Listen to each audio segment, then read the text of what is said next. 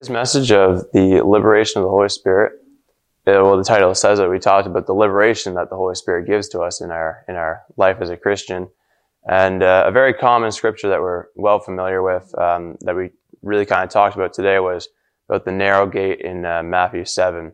So I just kind of read that right now. So that's verse thirteen. It says, "You can enter God's kingdom only through the narrow gate. The highway to hell is broad, and the gate is wide for many who choose that way."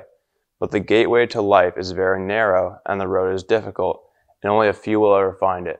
So this kind of, many Christians are very aware of this scripture, and it almost makes them think that Christianity is a hard, it's a hard life. It's, it's hard, you know, you're always going to be struggling. You're always going to be working towards staying on that narrow path. And, um, really that can bring a lot of worry onto a Christian.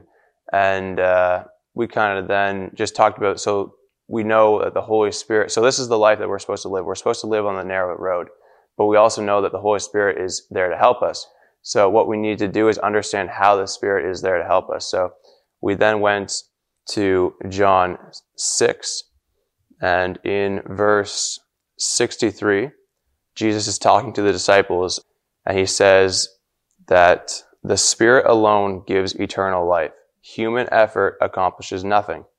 And the very words I have spoken to you are spirit and they are life.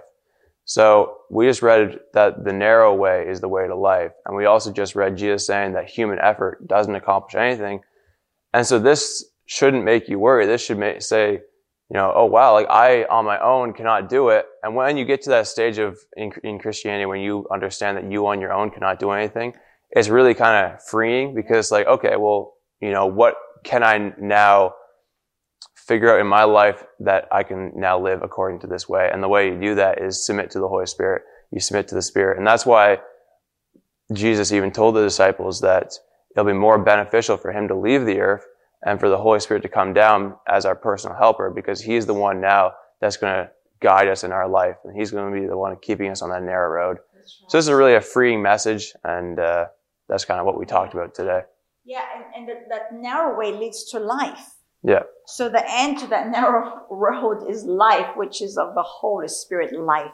Yeah, and Jesus said that it's His words. I mean, it's just the Bible. So our our our path on the narrow life is reading through the Bible. That's right.